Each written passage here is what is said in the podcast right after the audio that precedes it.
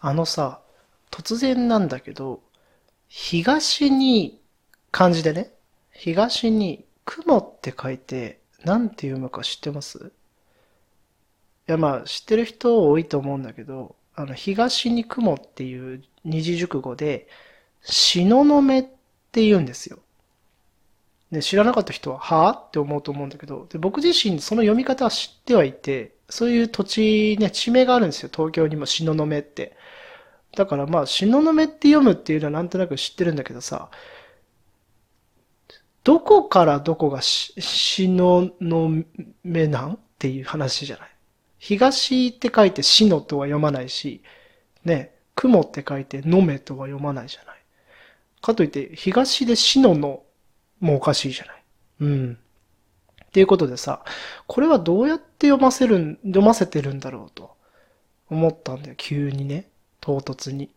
で、まあ調べてみたら、あの、まあそのまましの、まずそのままのね、しののめっていうのは何を指すかっていうと、東の空がわずかに明るくなる頃。うん。まあ、明け方のことらしいんですよ。東雲自体が。ああ、なるほどと。あ、ってことは、これ東の空がちょっと明るくなってきたな、っていう状態を、だから指してるから東の雲。まあ、雲はちょっとよくわかんないんだけど、っていうことなのかと。いや、でも待ってと。読み方が関係ないじゃないかと。いうことじゃない。で、まあ、ちょっと調べてみました。そしたら、あの、昔の家にさ、こう、丸く縁取られて中にこう、なんだろう、竹がこう、十字にこう、ススススススってこう、立ってるところわかります？あれが、あの、いわゆる竹のことなんだけど、その竹を篠竹って言うんだって。うん。で、篠竹でこう目を作ってる。マス目っていうの。で、そこからわずかにこう光が漏れてくる。最高よ。光を取る用の窓らしいんだ、それを。で、それを、死のの目っていうらしいんだけど、その窓のことをね。で、なんかそれが転じて、光が漏れてるとか、ちょっと明るいっていう、光、明るくなる、光を取ってるっていう状態を、なんか死のの目っていうようになったんだって。で、そこから転じて、こう夜が明けてくる夜明けのことを、まあ、光が取られてくるっていうことで、しののめって読ませるようになって、で、当て字みたいらしいんだよね。東の雲って書いて、しののめって読ませるようになったんだって。へーって感じじゃない？まあちょっと話は変わるんだけども、こう、お話が上手な人って、こう、話し家さんとかさ、なんか呼ばれたりするじゃない。ああまあお話が上手っていうか、まあ落語を話す人か。はね。まあでもまあ、広く捉えれば、一人喋りは落語に近いですよ。うん。まあだから、今後ね、えー、西山って漢字で書いて、話家って読んでもいいわけですよね。どう？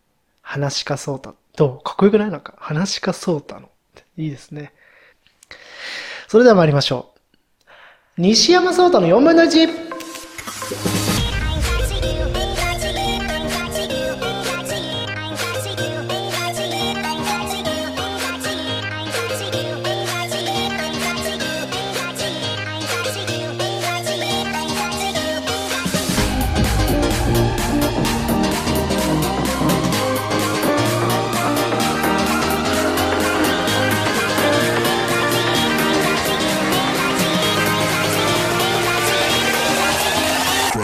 どうもこんばんは、西山壮太です。毎週土曜日24時更新、西山壮太の4分の1でございます。えー、このポッドキャストでは私が毎週気になったことや起こった出来事についてね、えー、お話をするといったポッドキャストでございます。まあ雑談みたいなもんですね。うん。まあよかったら最後まで聞いていってください。まあ最初のあの話にちょっと触れますけども、うん、話かそうたの4分の1にしなかったんかいみたいなね。まあまあまだほら、西山と書いて話かとは読ませるに値しないじゃないですか。ね。まあ、今後の目標ですよ。言ったら。うん。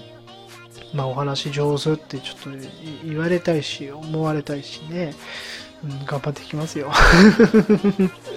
毎日ちょっと試行錯誤してんのよ。こう見えても。うん、どうやったらうまく話せるかななんてちょっと日々、日々思ってるところです。はい。まあちょっとね、最初の話題とは全く別のところで。えー、突然なんですけど、イギリスってどんなイメージ抱いてます？うんまあ、ちょっと今コロナの影響でちょちょっとあれだけどもあの一般的にイギリスって聞いてこうどういう印象を抱くかなっていう話なんですよ。うん、これ僕の完全なあの主観的なねイメージなんですけどなんかこうやっぱこう英国紳士っていう言葉がある通りさなんて言うんだろう、こう、イギリスって聞くと高級感があるような、こういうかっこいいハットをかぶってさ、あの、かっこいいシュッとしたコートを着てね、もう傘もささねえみたいなさ、で、まあなんかこうシュッとしてるみたいなさ、なんかそういう英国紳士、紳士淑女を思い描いてしまうわけよね。うん。まあただ、あの、現実ってそうじゃないのかなってちょっと思ったことがあってね。あの、本を読んでるんです、今。あの、定期的にそのさ、本に対する熱が上がる時期があるんですよ、僕。んで、まあちょっと熱が冷めてたんだけども、またこう再燃をしてきてね。で、ある本をちょっと今読んでまして、ちょっとなんとなくピンとくるかもしれないんだけど、人もいるかもしれないんだけども、あの、僕はイエローでホワイトでちょっとブルーっていう本があるんですよ。えっ、と、ブレイディ・ミカコさんっていう方が書いてるんだけどね。うん。読んだ人は、ああ、はあ、はあ、はあ、となってると思います。で、まあ何がそんなにこう、イメージを変えてくるかっていうと、まあまずその本の、なんていうんだろう、背景みたいなものを話すと、あの、ブレイディ・ミカコさんがイギリスに住んでる日本の女性なのかな？なんですよ。うん。で、その息子さんが中学校の子がいてね、で、その息子さんが中学校でこう触れ合ういろんな体験についてこう、まあそれを取り巻くこの親子のお話とか、まあそういうのが、まあ本の中で語られているという内容なんですよね。うん。で、まあ結構そのイギリスの実情っていうのがこう、そのブレイディさんの目を通していろいろとこう書かれてるわけよね。で、全然知らないこともやっぱり多い。うん、こんなにイギリスって貧富の差があるんだとか、で、まあ、人種格差とかそういう話もあるんだっていうので、まあ、長年やっぱりこうヨーロッパっていろんなこう人種がいるから、そういう風になってたんだとは思うんだけども、まあ、実際さ、その社会科の勉強とかでもそういう話を聞いたとしてもね、ふーんみたいな。こういう民族がいてとかさ、で、こういう問題が起こっててみたいなのは確かに勉強したような気もするんだけど、でもやっぱりそれってテストのために暗記をしてるだけだったりするじゃない。うん。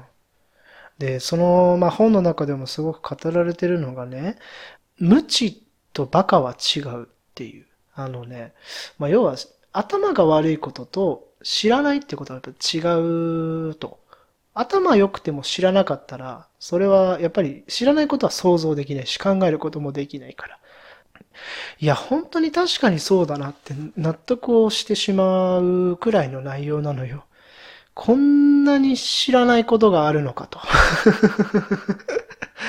ああ、思ったね。最初の自分が抱いてたイギリスのイメージとはちょっと全くかけ離れてる。まあちょっとかなり非常識というか、自分がね、あの常識がないなっていう、常識欠けてるなっていうのは思うんだけども、それでもやっぱり知らないことって多いなっていうのは思いましたね。うん。やっぱりこう二人実際、そのノンフィクションの、ま、小説なん、あの本なんでね。まああの、やっぱりこうリアルな中学生の視点とかさ、出来事とか、あとはこう、お母さんが思い、思うこと。まあやっぱり、お母さん、そのブレイディさん作者自身も、やっぱりこうイギリスにいることで、あの、アジア系の顔立ちだからさ、やっぱりそこでも、なんていうの、人種差別的なことを受けたりもするということで、日本で生きてる分にはさ、そういうことってまあないじゃない。まあ日本人がね、あの、ほとんどだし、まあ、たまにこうハーフの方がいるけども、あの、やっぱりあんまりそういう人種的なところで触れることって、あんまりこう自分が生きてきてなかったから、そういう現実を目の当たりにすると、や、じゃそんなにやっぱり深刻なんだなっていう。で、こうさ、よく大学生とかがさ、なんかこう海外とかに一人でバックパッカーとかしてね、いや、世界変わったわ、みたいな。こう3日間だけインドネシア行って世界変わったわとか言う言うじゃない。あれって、いやなんか今までちょっと割と、なんて言うんだろうな。そんなわけないじゃんって思ってたんだけど、言えば、知らなかったことを知れたっていう成長はあるから、あながちそんな馬鹿にできない話だなと思って、今回のその本を見てね、なんかそういろんなことをちょっと思ったんだけど、読んでね、思ったんだけど、うん、なんかこう、本を読んでいくとやっぱ自分が知らないことって多すぎるなって思いましたね。うん、なんかもうちょっとやっぱり知らないといけないなっていう、真剣にこういろんなことを考えていかなきゃいけないなと思いましたね。うん。内容はちょっと僕話してる内容ちょっと重いんだけども、すごく内容として、あの、本自体は、日々起こってることがこう、ポップに語られてるんだけども、その世界中で起こってることはこういうことなんだっていうのの縮図っていう印象を抱いたんでね。いや、なかなかだから読みやすいんですよ。あの、ぜひ自分で読んでいただいてどういう感想を抱くかっていうところだと思うので、うん、読んでみてください。面白いんでね。うん、と思いました。ちょっと今回ね、真面目な話ですけどもね、ぜひ、あの、おすすめなんで読んでみてください。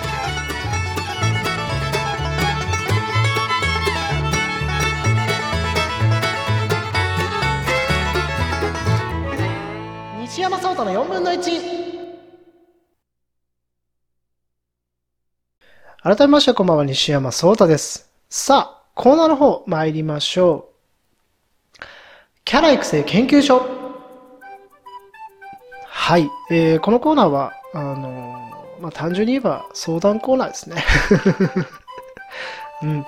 あの、2週ぐらい前に、あの、コミュ力診断テストみたいなのをやったところ70%という評価が出ましてね、えー、それのあの、何ですか、アドバイスなところでキャラクターをもっと伸ばしましょうと。いうアドバイスがありまして、で、別でキャラクター診断をしたところ、メンターキャラ、まあ、教師キャラですね、ということになりましたので、まあ、僕はこのコーナーを通して、えー、コミュ力を上げていこうという、まあ、そういった企画でございます。えー、で、かなりお便り重視のコーナーにはなるんですが、お便りがなくても、まあ、できる方法を考えて、えー、結論としましては、えー、Yahoo 知恵袋にある質問を勝手に引っ張ってきて勝手に答えちゃおうと。まあ、そういったアラーザを今使っておりますので、早速、えー、本日も質問読んでまいりましょう。まあ、これね、あのちょっといろんな人から質問いただきたいんでね、ぜひあの何でもいいんで、えー、お便りください。はい、ちょっと話されましたが、行きましょう。えー、相談者は JEM、えー、なんか後ろが全部アスタリスクになってますね。3からです。旦那から話がつまらないと言われたらというタイトルですね。5ヶ月の子供を持つ専業主婦です。知らない土地柄周りにも友達もいなく、えー、話すのはもっぱら旦那なのですが昨日話がつまらないと言われてしまいましたオチもなぎし、えー、聞くのが苦痛ということですね あまあ話す内容は一日あったで今日一日あった出来事子供の話とかテレビのこと、えー、などなど、ま、そういったことを細かく話をしてますということですねうんまあ、それ自体がストレス発散にもなっているんですというようなご質問でございます。うん、どうですか、まあ、正直僕はね、あの嫁に今日あったこととかを話したりはするんですよ。うん、なんだけど、割と結構な頻度でオチはみたいなことは言われますね。うん、やっぱりオチがないと聞いてる側としてはね、苦痛ですよね。うん、それは思う。うんだからまあオチをつけてなんとか話そうとはしてますけどね、まあ、このだからラジオとかもなんとかこうオチをどこに持っていこうかみたいなことを考えながらね話はしてますけどね割とずっと思ってるのはじゃあその出来事に対して自分はどう思ったんだろうっていうのを話すようにはしてますねうんまあ、だからさっきした話なんかもね、あの、本読んだ。面白かった。でも になっちゃうわけよ。本当に話をしたらね。でも、まあ、結局何を伝えたいかって言ったらさ、あの、本読むことでいろんなこと知れるんだよとかっていうのを伝えたかったわけよ。うん。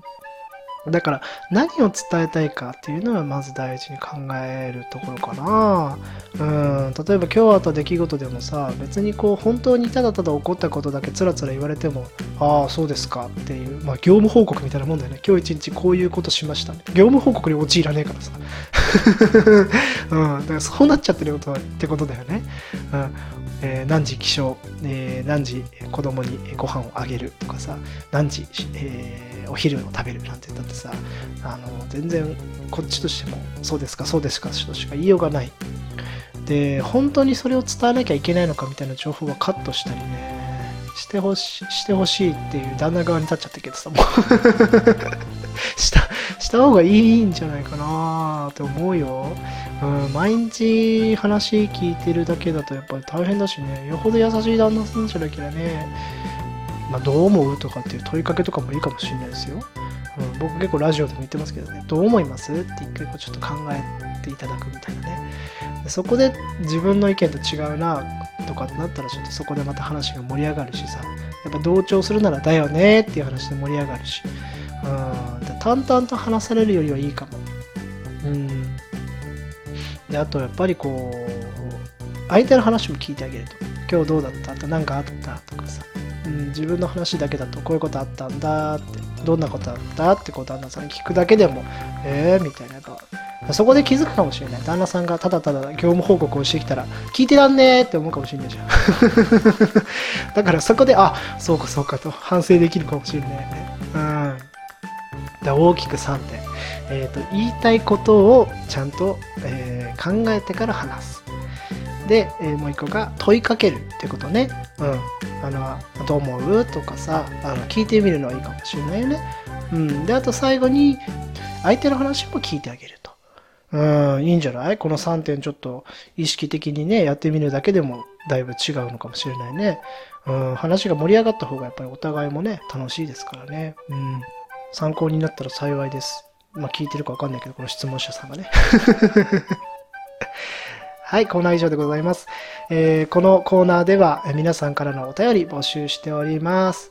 えー、ツイッターのね、お便りフォームですとか、あとは DM でもね、えー、受け付けておりますので、え、どんなことでも構いません。え、どしどし、真面目にちょっと答えたいと思ってるんでね、え、お送りください。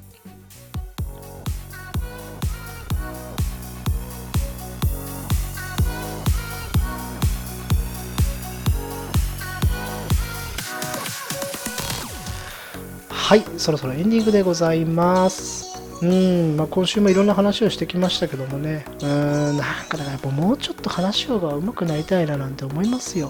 結構やっぱ話を組み立てるの難しい。やってみて思うね。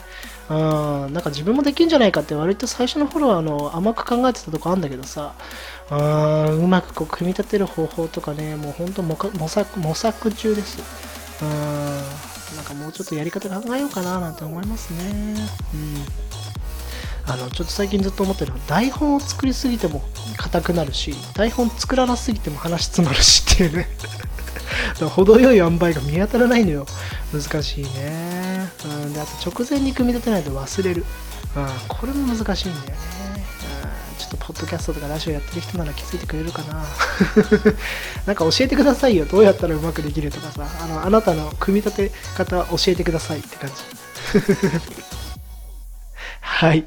えー、ちょっと宣伝させていただきます。ツイッターの方やっております、西アンダーバーソータ、西山ソータという名前でやっております。で、また、えー、15分のこちらのポッドキャストについては各種ポッドキャストから配信中ですので、ぜひぜひね、えー、定期購読とよろしくお願いいたします。定期購読っていうの？フォローみたいなことだよね。うん。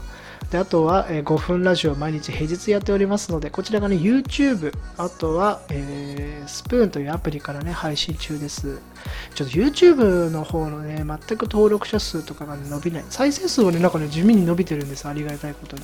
地味にね、本当に。あでもまあもうちょっと聞いていただきたい。本当に聞いていただきたい。ただその一点。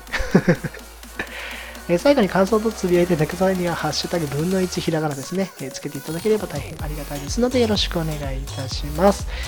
えー、今週も、以上でございます。また来週この時間お会いしましょう。さようなら。